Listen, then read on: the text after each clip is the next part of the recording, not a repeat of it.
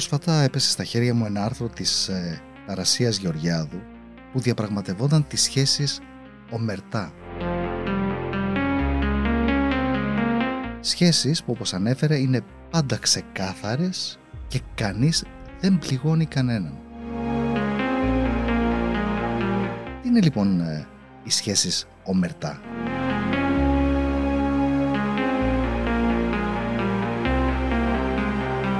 Οι σχέσεις ομερτά είναι αυτό ακριβώς που δηλώνει ο τίτλος τους. Είναι μια άτυπη συμφωνία, ένας ε, νόμος σιωπής μεταξύ δύο ανθρώπων οι οποίοι είναι συνειδητά υπό όρους και συνθήκες μαζί. Στην ουσία δεν έχουν επίσημη σχέση, δεν έμειναν σε ένα one night stand, πιθανώς έτσι να ξεκίνησε στο μυαλό τους, αλλά δεν εξαφανίστηκαν. Βρίσκονται μεταξύ τους όποτε ο χρόνος τους βολέψει, συχνά.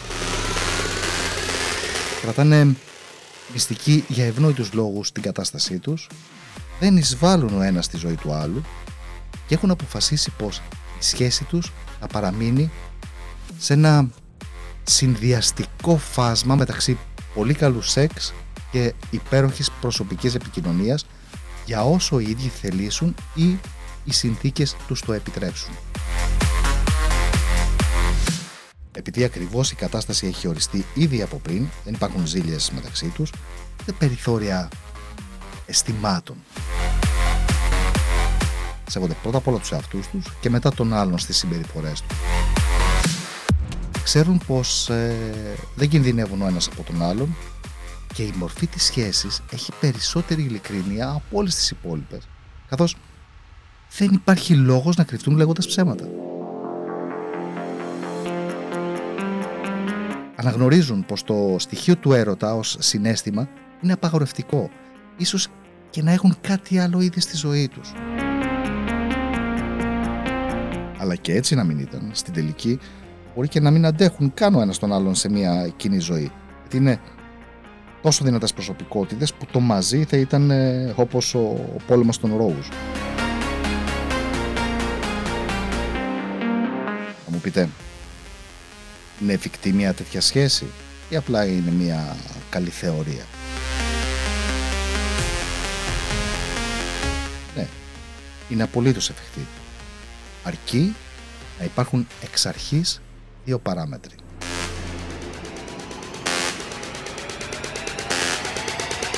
Πρώτη παράμετρος φυσικά είναι ο σεβασμός και η συνειδητοποίηση. Ο σεβασμός για τη μη παραβίαση της ιδιωτικής του ζωής και η συνειδητοποίηση πως είναι μια σχέση με ημερομηνία λήξεως ή για όσο κρατήσει.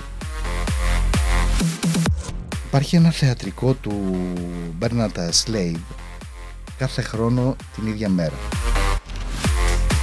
το οποίο εξηγεί καθώς στηρίζεται σε μια τέτοια μορφή σχέσης πως είναι μια σχέση γαλήνια και ταραχώδης που λειτουργεί ως αγάπη, ως ε, πάθος, ως ε, φιλία, ως έμπνευση, ως έρωτας, ως χαρά, ως παιχνίδι.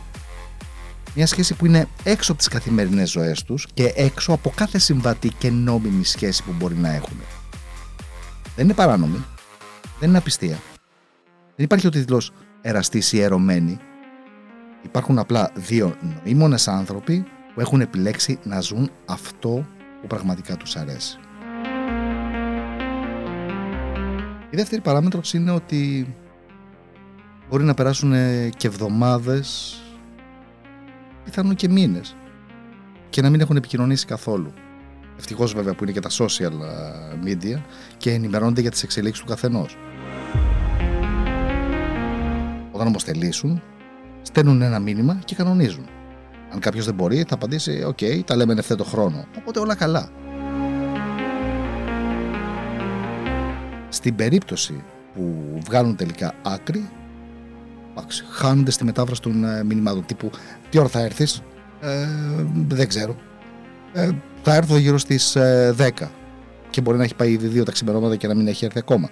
Αλλά παρόλα αυτά δεν τους ενοχλεί μέχρι που μερικές φορές το διακομωδούν και μεταξύ τους. Μην σας πω ότι τους αρέσει κιόλας. Ε, λογικό, σκεφτείτε ότι οι σχέσεις ομερτά έχουν καθορισμένο χρόνο συνάντησης και ε, σε έναν δικό τους χώρο. Συνήθως είναι μία νύχτα ή ελάχιστες ώρες. Όλα όσα θέλεις να κάνεις και να πεις λειτουργούν με αντίστροφη χρονομέτρηση. Δηλαδή, μέσα σε αυτές τις ώρες πρέπει να προλάβουν τα πάντα. Να απολαύσουν ένα υπέροχο σπιτικό φαγητό, ε, να απολαύσουν το κρασάκι τους, να απολαύσουν τις ε, συζητήσεις τους. Μπορεί να περιλαμβάνει ακόμα και πολιτική. Ακόμα και να φάνε ένα μαμαδίστικο φαγητό, δίνοντας, ξέρεις, ε, πεταχτά φιλιά ο ένας ε, προς τον άλλον. Το κρεβάτι αυτού του ανθρώπου είναι ένα μείγμα θέλω να προλάβω να σε χορτάσω γιατί δεν ξέρω ποτέ και αν θα σε ξαναδώ ζουν και κάνουν ερώτα έξω από κάθε σύμβαση. Καθώς μπορεί και να είναι και η τελευταία τους φορά που κοιμούνται αγκαλιά, ξέροντας ότι το πρωί θα αποχαιρετιστούν.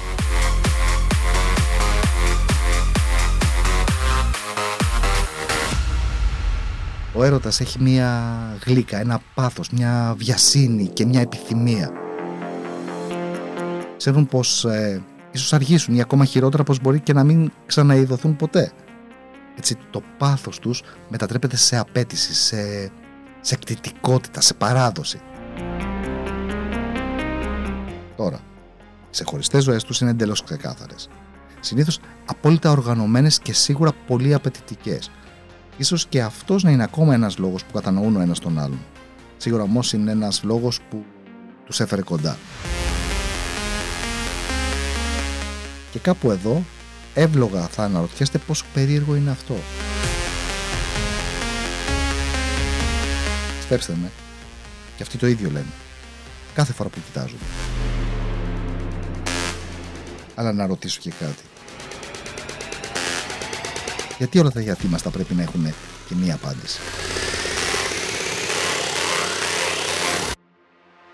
Τώρα, πιθανόν κάποιοι να αναρωτηθούν τι μας προτρέπει τώρα αυτός; Να ζήσουμε μια τέτοιου είδους σχέση. Όπως καταλαβαίνετε δεν θα σας απαντήσω.